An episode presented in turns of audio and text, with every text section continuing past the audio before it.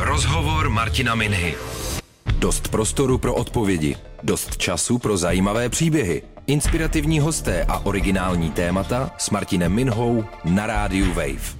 Dobrý večer, ve studiu Radia Wave mám dnes hned dva hosty. Naproti mě sedí mladý, byť už několikrát oceněný divadelní režisér Tomáš Loužný. Tak Tomáši, vítám tě na Waveu, ahoj.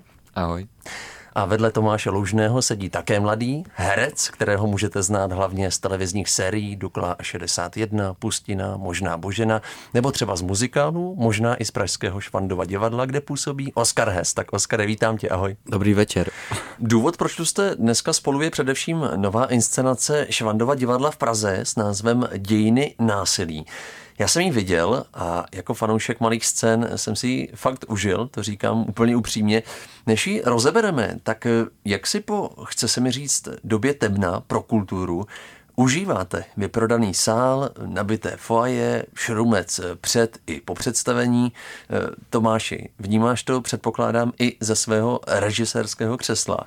Tak samozřejmě, že to vnímám a je to nesmírně příjemný pocit, hlavně opravdu premiéra byla nadspaná, nabitá a byl to opravdu pocit, že se děje divadlo, že se něco děje a byl to krásný pocit, no. Oskar, ty hraješ v představení hlavní roli, to musíme zmínit. Já jsem četl v nějakém rozhovoru s tebou, že obzvlášť v tom prvním roce v pandemii si moc herecké práce neměl, tak se chci zeptat, jestli teď už je to pryč a děláš zase to, co tě hlavně baví a to, čím se vlastně chceš živit. Je to tak, ten rok opravdu těch hereckých možností moc nebylo a jsem rád, že se to trošku obnovilo a zase jsme eh, v plné polní jak, jako v divadle, tak vlastně nás čeká i, na, nebo respektive mě, eh, nás štáb čeká natáčení uh, nového seriálu na Vojo, uh, mm-hmm. vlastně Návrat krále Šumovy s Davidem Ondříčkem, se kterým jsme dělali tu Duklu, která byla teda úspěšná a tak na to se moc těším. A na léto nás čeká natáčení snad už po dlouhé době Bratrů Mašínu, takže takovýhle krásný projekty mě teď čekají a moc se na to těším. Takže diář se ti plní, už zase střídáš divadlo s filmovým štábem? Ano, je to tak. Hmm. Ano. Dějiny násilí, pánové. Příběh Eduarda Luise, francouzského spisovatele, který eh, příběh, kdy mu bylo 21 let, eh, sepsal do knihy, jestli jsem to správně pochopil. Právě podle ní je Tomáši i tvá nová inscenace. Eh, Eddie se v ní svěřuje, že si na Vánoce nakonec pozval domů staršího muže, který ho znásilnil a okradl. Ani policie, ani doktoři mu ale nevěří, to musíme říct. A za mě je to téma, které dneska vlastně hodně rezonuje ve společnosti. Já se věnuju mimo jiné sportovní novinařině a e, mám pocit, že není měsíc, kdyby se neobjevil nový sportovec, který by neměl s něčím podobným e, zkrátka nějaký problém. Je to velmi citlivá věc. Proč se rozhodl Tomáši zpracovat zrovna tohle téma? Tak já myslím, že na to dobře naráží, že povedlo tomu Eduardo, Eduardu Luizovi se podařilo vyhmátnout nějaký fenomén ve společnosti. Samozřejmě, že se o to pravděpodobně primárně nesnažil kvůli tomu, protože je to teda věc, která se mu ano reálně stala, ale podařilo se mu to a právě tím, že on je vzděláním zároveň, soci, zároveň sociolog, eh, tak dokázal do toho příběhu dostat jakýsi hlubší společenský přesah. Hmm. A právě to je, myslím, ten důvod, o kterém mluvíš ty, že to rezonuje i s jiným prostředím, třeba i s tím sportovním nebo se showbiznisem všude po světě, což se taky v poslední době řešilo samozřejmě. A uh, myslím, že Uh, v tom je ta knížka právě silná a my jsme se snažili uh, postihnout nejenom ten motiv toho znásilnění, ale právě, což bylo taky zmíněno, jsme se snažili postihnout tu desinterpretaci nebo ten různý přístup uh, k té verzi člověka, kterému se něco stalo a jakmile do toho vstupují třeba, když to vstáhneme konkrétně na naší realitu média nebo další osoby, ale ať už je to rodina, anebo jsou to přesně doktoři, policisté a kdokoliv do toho může zasáhnout, tak ten příběh jak si uh, překrucuje, mění a uh, krade mu ho tomu Eduardovi. Ta knížka, mám pocit, vyšla před pěti lety. Jak dlouho jsi měl ty ten příběh v hlavě, že bys ho rád zpracoval pro nějaké z pražských divadel? No tak eh, je pravda, že což já si vidět z inscenací, které jsem dělal nebo na kterých jsem pracoval, že téma, řekněme, násilí, šikany nebo uh, nějakého, řekněme, uh, sna- nebo nějaké snahy prosazovat vlastní autoritu nebo vlastní osobnost na úkor někoho jiného, tak to mě dlouhodobě provází. A zrovna dějiny násilí, to říká každý, že už to věděl předtím, než se to třeba přeložilo, ale zrovna ty jsem četl předtím, než ještě byl překlad do češtiny, eh, teda ne, nemluvím francouzsky, ale v anglickém překladu.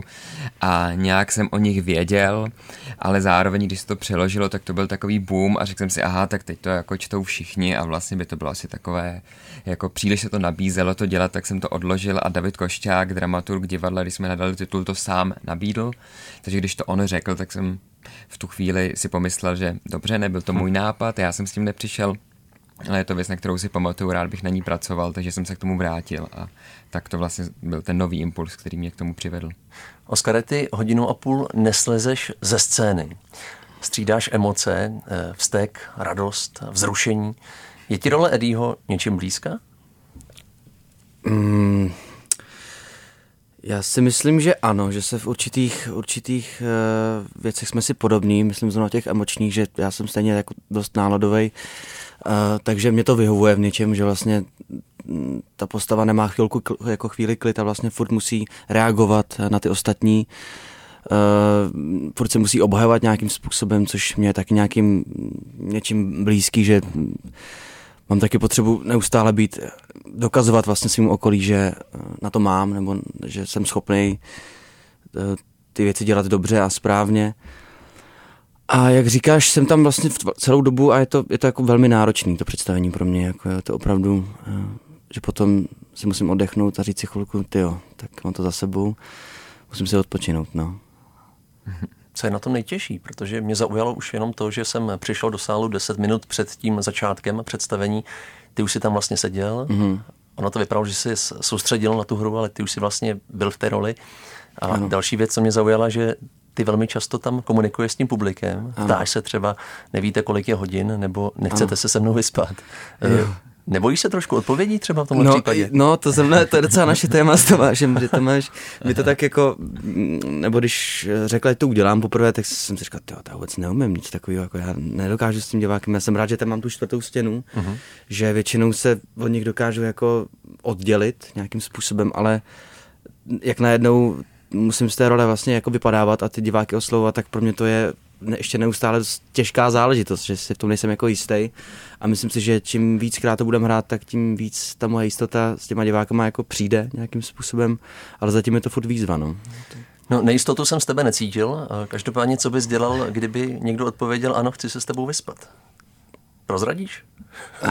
to musíš být přeci připravený na to, no, že se to stane jednou. No, teď to někdo udělal teď, teď to někdo udělal zrovna, že, že jsem se ptal, kolik je hodin a někdo mi opravdu odpověděl a tak jsem na to musel zareagovat. Naštěstí nějak smysluplně se mi to povedlo, ale na tuhle otázku chceš se se mnou vyspat, kdyby někdo řekl, že jo, tak nevím, co bych na to řekl. Přímě. Na, to jsem, na tenhle ten scénář jsem se ještě nepřipravoval. Po, po, představ, po představení ve Jo, jo ve foje si to řekl, pobavíme se. okay, dobře. Herec Oscar Hess a divadelní režisér Tomáš Loužný jsou dnes hosty Radia Wave. Rozhovor Martina Minhy na Rádiu Wave. Dějiny násilí, tak se jmenuje nová inscenace Švandova divadla v Praze. Na starosti má divadelní režisér Tomáš Loužný a v hlavní roli eh, hraje Oscar Hess. Oba dva jsou dneska ve studiu Radia Wave. Tomáše mě zajímá ta kabelská menšina která hraje také ve hře významnou roli. Já se musím přiznat, že jsem si musel pak dohledat, eh, o co přesně jde. Tak teď už vím, že to jsou lidé z alžírských hor, kteří jsou v inscenaci milně, ale vlastně záměrně přirovnávání k Arabům. Eh, tím vzniká na scéně jakýsi konflikt. Eh, máš pocit, Tomáši, že se děje u nás něco podobného? Že se možná lidé tohoto typu hází třeba do jednoho pytle? Tak to se asi děje bez pochyby, protože zrovna ještě tady před sebou máš i program naší inscenace, kde jsme se tady toho taky dotkli a zjistili jsme, že eh, v České republice ta kabylská menšina taky existuje, ale právě Češi je považují pouze prostě za Araby, kteří pracují často, uh, kteří nabízejí třeba kebab a tak dále, často jsou to právě kabilové. A jako typické pro kabily je vlastně to, že oni se rádi integrují do těch společností, kam přicházejí a tu svoji kulturu nějak zásadně neprosazují, což je i případ vlastně Redy v té naší inscenaci A když někdo řekne, že je Arab, tak z toho důvodu ho to vede eh, k nějakému rozčílení nebo k tomu, že se to snaží nějakým způsobem řešit, to znamená vymezit se vůči tomu označení za Araba. Mhm. A samozřejmě to tam hraje roli. A zároveň divadelně jsme řešili, zda tedy Eh, může, nebo teda v Česku samozřejmě nejsou kabelští herci, kteří by tam mohli hrát a to je taky ostatně nějaké společenské téma, které se teď řeší, jak do rolí, kteří jsou jiné barvy kůže nebo národnosti, koho vlastně obsazovat. A my jsme právě nechtěli to nějaké jako uměle připodobňovat, mm. nebo to, že nám stačí použít na jevišti slovo, pojmenovat to, aby divákovi bylo jasné, o koho se jedná, o jakou menšinu se jedná a že je to tam nějakým způsobem podstatné. A na jevišti to teda řešíme pouze uh, skrz například tetování, které je jak, jakési stigma společenské, mm. protože už se samozřejmě, když je někdo tetovaný, tak každý si o tom něco pomyslí a už taky člověka škatulkuje někam. Nesnažil se třeba opravdu hledat v České republice herce s kabelskou národností? Není nikdo takový? No, to je vlastně skvělá otázka a já nechci říct, že nikdo takový stoprocentně není, tak třeba bych lhal, ale určitě, určitě není nikdo uh, z mého okolí, určitě není nikdo z Damu, kde jsem studoval, nebo z Jamu, co bych věděl a myslím, že to je samozřejmě problém. To asi souvisí i s tím, koho, nebo kdo se přijímá na ty herecké školy. Já myslím, že žijem v době, kdyby se herci různých etnik, klidně eh, kabilského etnika, romského a tak dále, využili na jevišti. Naopak jsou potřeba, aby tady ta diverzita tam existovala, ale zatím se to moc neděje a těch herců moc hmm. bohužel není. No. Ve Švandově divadle eh, se to představení zatím hraje ve studiu mm-hmm. o mhm. kterém jsem, přiznám se, vůbec nevěděl, ale je to kouzelná malá scéna. Nevím, pro kolik lidí, to mě Tomáši možná doplníš. Tak na kolem 60. 60 no. lidí. Je pro tebe, Oskar, rozdíl hrát pro 60 lidí a třeba 500 lidí? Určitě, stoprocentně. Pro mě to studio je v něčem hrozně, eh, je mi komfortní, příjemný, protože já jsem fanoušek takového uh, jemnějšího, ne, nevelkého herectví, myslím, jako v mhm. rámci gest a v rámci nějakého uh, uh, křiku, nebo prostě, že zkrátka je to pro mě komfortnější v tom, že já si můžu být dovolit být mnohem int, jako intimnější ano. s tím divákem, můžu si hrát s těma, eh, s těma úrovněma, jak hlasovýma, tak, tak, i tím, tak i tím přednesem můžu být prostě úskromnější, což je pro mě je příjemný.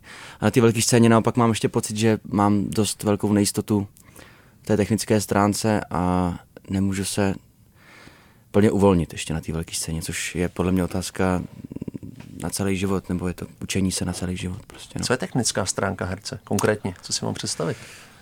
No, to je skvělá otázka. No. Je to prostě uh, od nějakého vlastně hlasovýho, hlasový jakoby techniky, nebo prostě přes nějaký gesta vlastně až po uh, pocit. Je to opravdu jako velká škála. Uh, to se nedá si úplně takhle narvat do pár vět. Jako... A je to i jenom tvůj pocit, nebo ti to možná někdo řekl? Pracuji na tomhle, seš třeba málo slyšet například? Tak já jsem s tím na škole měl spoustu problémů, že jsem prostě měl třeba rovnátka do nějakého čtvrtého ročníku a mm. hrozně jsem dremolil, nebyl jsem schopný říct větu bez toho, aniž bych jsem se zaškobrtnul, prostě někdy to mám doteď, z nervozity třeba, nebo tak, ale, ale už je to mnohem lepší. No měl jsem, od kantorů jsem dostával takovou, takovou čočku, no ale teď už je to, teď už je to spíš říkám já sám a ptám se i lidí, kteří teda spíš kamarádů nebo i vlastně inscenačního týmu, který tam sedí, je mě slyšet, je mě jako rozumět, někdy se takhle zeptám a už spíš dostávám pozitivní odpovědi, takže jsem rád. A na ty kantory se musí člověk taky vykašlat už někdy. Jo, je to tak, no. tak je ti třeba 20 let, ne, Oskar, je to tak. se nepletu, tak ano. pořád se máš co učit. Je to tak, 100% celoživotně. Tomáši, je třeba tvá ambice dostat dějiny násilí do většího sálu? No, to si eh, ambice, eh, no, to bys tak asi musel zkoušet od začátku, jako samozřejmě, že prostě počítáme s tím intimním menším prostorem, já myslím, že pro ty dějiny násilí se to hodí, protože právě ta promluva může být k tomu divákovi přímá a ten člověk tam s ním je v tom jednom prostoru, což ty malé scény umí tady to, že máme pocit, že se nacházíme skoro v jednom obyváku s tím Edím, kde se to stalo a ta velká scéna nutně vytváří jakousi hranici, která se daleko obtížněji překračuje. Mhm. Takže by se to proto muselo zkoušet od začátku, takže určitě bych tyto dějiny násilí nepřesouval do většího sálu.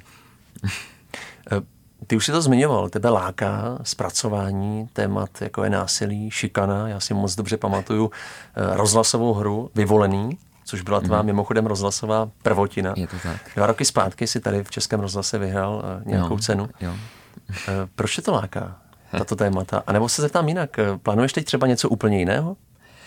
Já myslím, nebo já nedělám určitě jenom to a vždycky se snažím to narušovat, ale zároveň je to určitě téma, které mě bude provázet vždy, vždy a nemyslím si, že je to špatně. Taky přesně byli různí kantoři nebo lidé, kteří říkali, musíš se z toho osvobodit a řešit něco jiného, ale jako zase myslím, že mnoho autorů i literárních a jiných i filmových celý život řeší jedno téma a snaží se ho nahlížet z různých stran a mám pocit, že to pak za sebou nechává stopu nějakého díla nebo něco, o co se hmm. ten člověk pokoušel a mě eh, to jsou všechno nějaké projevy toho, že mě vlastně zajímá hierarchie ve společnosti a to, jak se ta hierarchie ustavuje. Často je to na základě násilí nebo ublížení někomu jinému, ale to je prostě jenom projev. No. A to Já mě jsem... asi bude zajímat vždy. Mm-hmm. Zmiňoval jsem hru Vyvolený. To je hra o 15-letém Adamovi, pokud se nepletu, který e, vlastně se stal terčem šikany na základní škole. A ty jsi mu dal možnost té hře se konfrontovat s těmi svými mm-hmm. trýzniteli. Ty jsi v té hře spolupracoval s Jiřím Lábusem, nebo třeba Velmou Cibulkou. Ano. Tak eh, pracuje se jinak s takovými hereckými bardy, než třeba eh, s mladými nadějemi typu Oskara Hesse? No, to je taky dobrá otázka. Určitě se pracuje jinak, určitě to tak je. Zároveň to byla i moje první zkušenost rozhlasové režie, ještě nějaké větší, eh, takže i to bylo nějak signifikantní pro tu věc.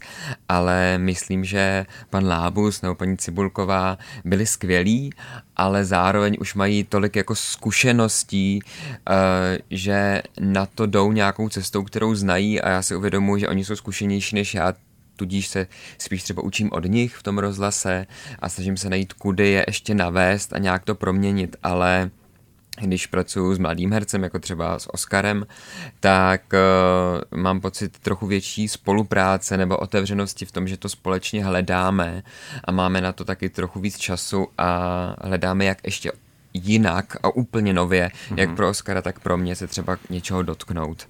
No, asi tak základně. Když to otočím, Oskare, jaká byla spolupráce s Tomášem, upřímně? A mimochodem, znali jste se ještě před tou hrou?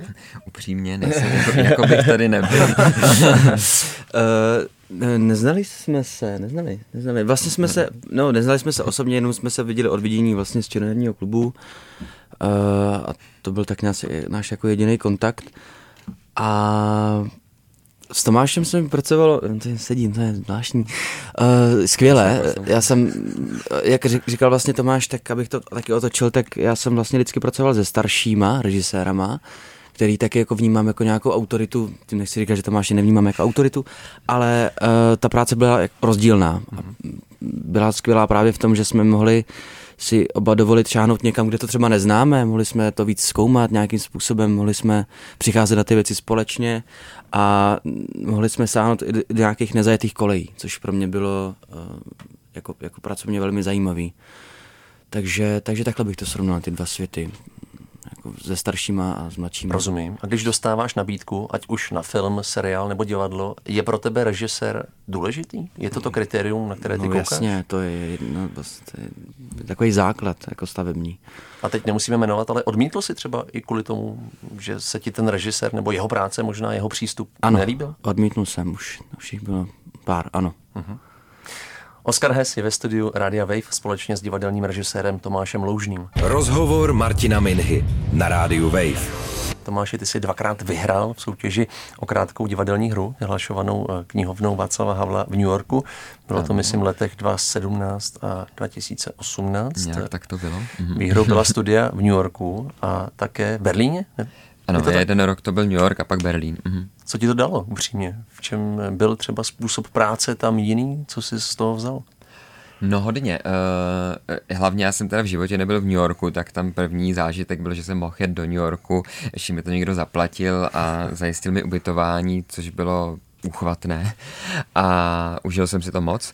A zároveň mi to dalo asi uvědomění si toho, a teď to by bylo na dlouho, a nechci se v tom ztratit, ale uvědomění si toho, že sice je New York úžasný, Amerika taky, ale že to automaticky taky neznamená, že to tam dělají třeba lépe, no a e, naopak jsem z té školy a to mám k damu jako ke své alma mater, já ji absolutně miluju a zároveň tím mám strašně výhrad, mm-hmm. ale přesto jsem měl pocit, že tím studiem a přístupem ční nad tou americkou školou hodně vysoko. Opravdu. Uh, protože jsem měl pocit, že v té Americe neexistuje kritická zpětná vazba.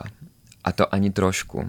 Ti pedagogové nebyli schopni těm studentům cokoliv negativního říct. Jakože se chválilo jenom. Jenom se chválilo a pozbuzovalo, což je super a je samozřejmě špatné, když někdo někoho jako pedagog zničí nebo ho chce ponížit, to nepodporuju a to je špatně, ale zároveň nějaká kritická, kreativní zpětná vazba je pro ten vývoj uh, umělce nebo mladého člověka podle mě potřeba. No. A já jsem měl pocit, že tam byl trochu strach z toho, že pak zpětně to hodnocení studentů, toho pedagoga, když bude negativní, tak ho to může stát i třeba místo. Hmm. A no, a to jsem tam cítil a to pro mě bylo jako zajímavé.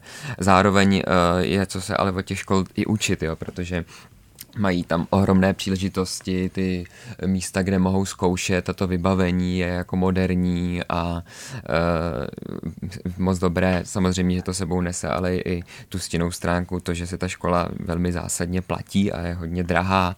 No, a myslím, že teď jsem řekl tady to, ale nechtěl bych, aby to někdo jako desinterpretoval tak, že prostě tam není jako svoboda na těch školách, nebo tak, to zase určitě ne. Jo, e, jenom si myslím, že se to vlastně strašně těžko srovnává, protože ta mentalita ta americká je úplně jiná než ta česká a uh, těžko, se to, těžko se to staví prostě vedle sebe. Je tam spousta věcí plus, spousta mínus a u nás je to stejně. No.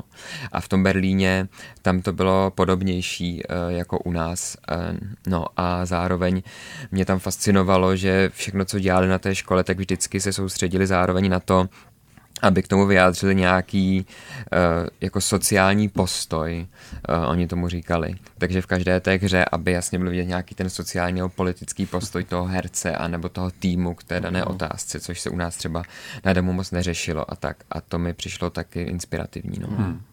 Otázka na zahraničí i pro Oscara Hesse. Eh, seriál Haunted. Ano. Oscare. To je vlastně první seriál eh, Netflixu, natočený ryze v české produkci, pokud se nepletu, eh, hlavně s českými tvůrci, abych to řekl správně. Ano. Eh, ty jsi s něm zahrál. Tak mě vlastně zajímá, jestli je dneska streamovací společnost typu Netflixu pro herce prostě sen nebo něco víc nebo zvučný pojem. Něco, co se neodmítá třeba. Minimálně je to určitě jiná zkušenost než třeba s ostatníma štábama jako mm, tady v Čechách, protože oni ta, tahle konkrétní produkce nejenže byla skvěle zaplacená, ale tam všichni švihali o 106 a vlastně všichni se snažili maximálně odvíct svoji práci nejlépe, jak uměli, což tady u nás není až takový standard. Mm. Si myslím, ne, u každého, nechci teď někomu křivdit, ale zkrátka to není standard u všech. Už jsem zažil i natáčení, kde to nebylo stoprocentní a je to většinou velmi pro ty tvůrce ostatní, nebo pro herce konkrétně pro mě to bylo třeba nepříjemný. Takže z téhle stránky ta práce byla e, fenomenální, skvělá vlastně od režie po až ty nejmenší technické složky mhm. fungovaly na 100%. Promiň, co ti bylo nepříjemný konkrétně? Že to bylo rychlejší, než jsi zvyklý? Že, že jako si neměl moc času třeba na přípravu? Ne, naopak, myslím jako, že jsem měl pocit, že tady to právě ocípalo rychle. Uh-huh. Ideálně pro mě, uh-huh. že vlastně Ideálně. se moc dlouho nečekalo, nebyly ty prodlevy vlastně, které na natáčení bývají, všechno bylo připravené, nebyl tam žádný technický jako uh, zkrat, všichni byli furt při věci a připravení prostě na jakoukoliv změnu. Uměli reagovat okamžitě, mm-hmm. nic nebyl problém vlastně. A to se mě na tom líbí a myslím si, že by to měl být trošku už u nás standard, tím, že to tady máme lidi, kteří ty filmy umějí točit dobře, ale je to asi ještě mm, otázka nějakého vývoje. No. Mm. Takže myslím si, že pro mě jako pro herce to bylo velmi zajímavá zkušenost. Já už jsem dokonce točil druhou sérii, druhý díl jsem natočil, už jsou dvě série. Jsem vlastně v obou jsem v takových těch pilotních jako uh, dílech. Mm-hmm.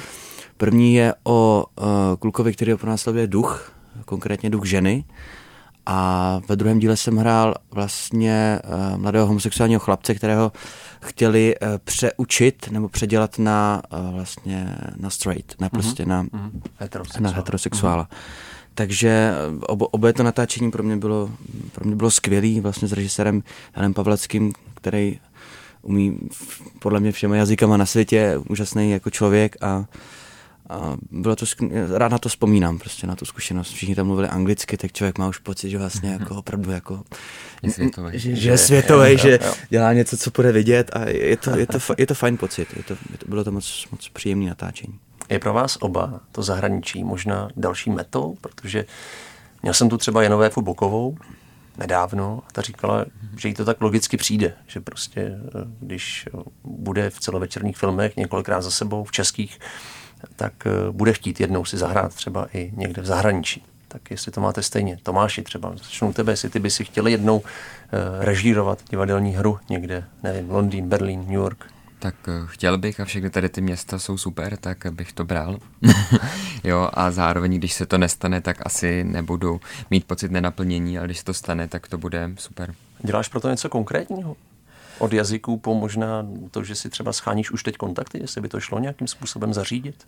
Jo, tak eh, dí, jako dělám, ale asi ne úplně cíleně ve smyslu, že bych si to řekl, chci dělat v tomhle divadle a tam bych psal a úplně se o to nějak obsesivně snažil, spíš je to přesně, že se snažím učit jazyky, bavit se s lidma, občas tam zajet, mít o tom přehled, co se dělá, hmm. případně se přihlásit, když to jde na nějaké mezinárodní festivaly, kde zase můžou být lidé, kteří jsou s těmi divadly spojení a tak dále.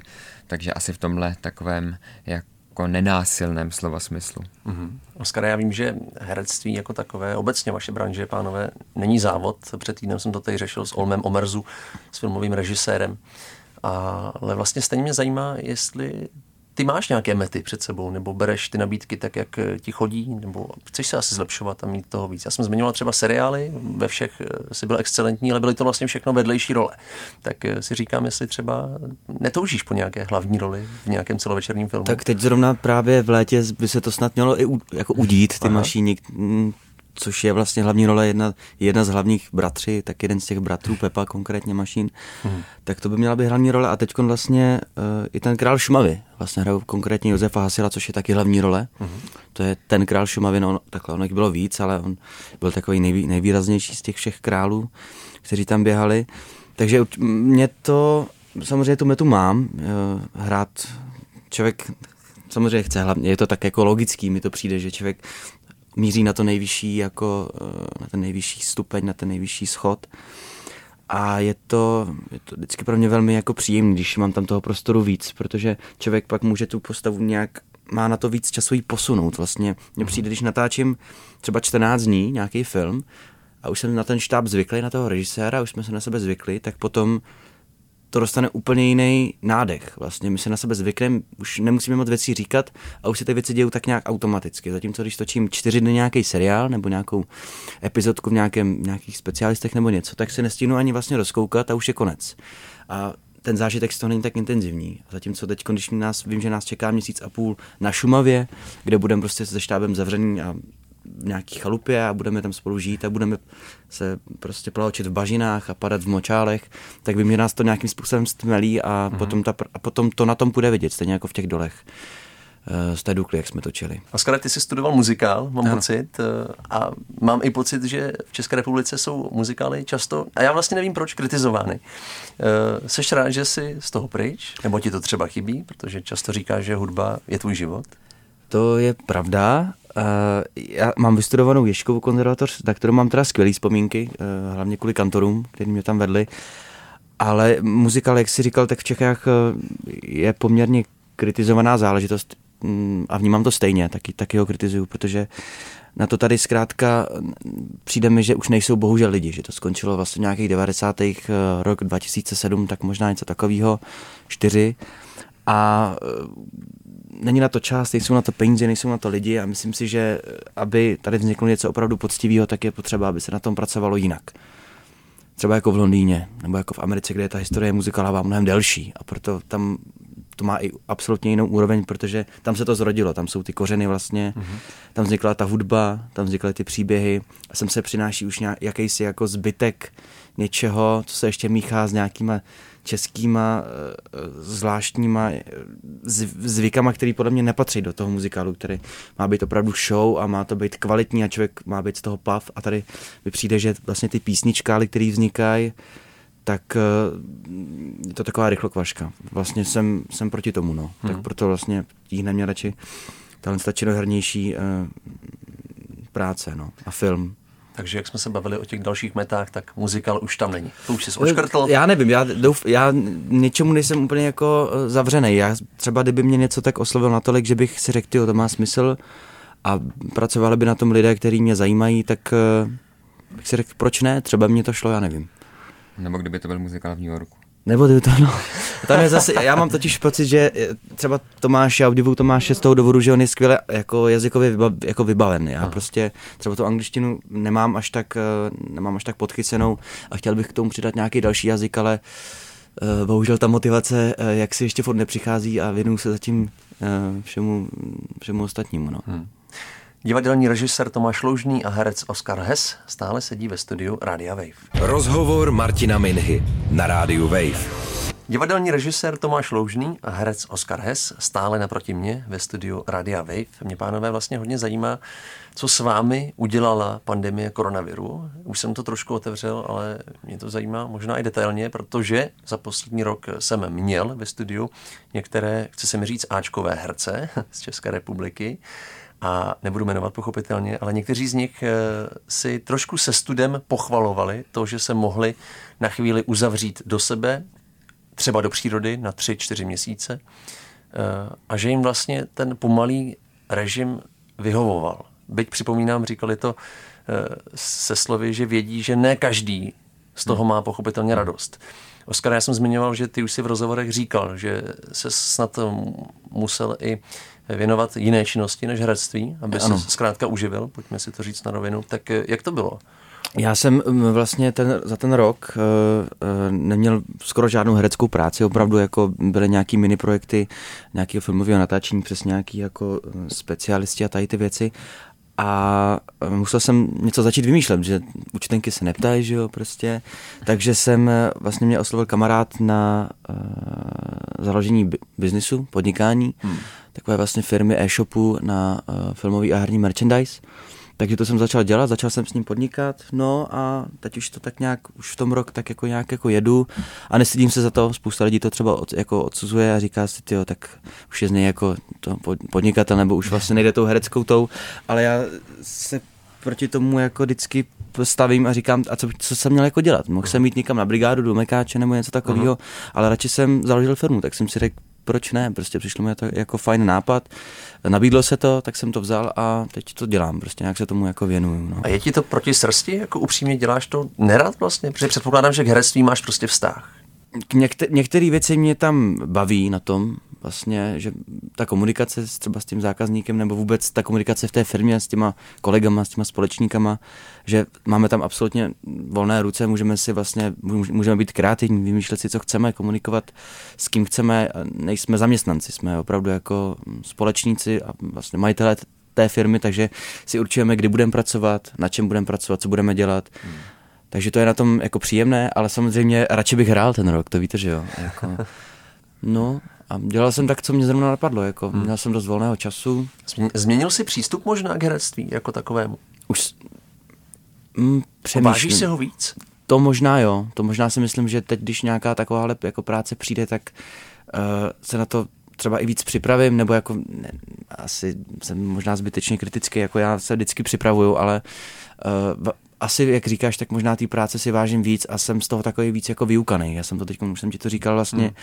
že jak jsem to rok nedělal, tak člověk není na ten rozklad, když to takhle řeknu, eh, té osobnosti, když hraje nějakou takovouhle věc, zvyklý vlastně. Mm-hmm. Přestane si na to, eh, odvykne si prostě na tu, tu intenzivní práci s tělem i s duchem, s duší. A je to vlastně těžký znova ten řemen nahodit trošku. To jsem teď vnímal u toho zkoušení našeho vlastně, že jsem jakoby vyšel ze cviku trošku. No.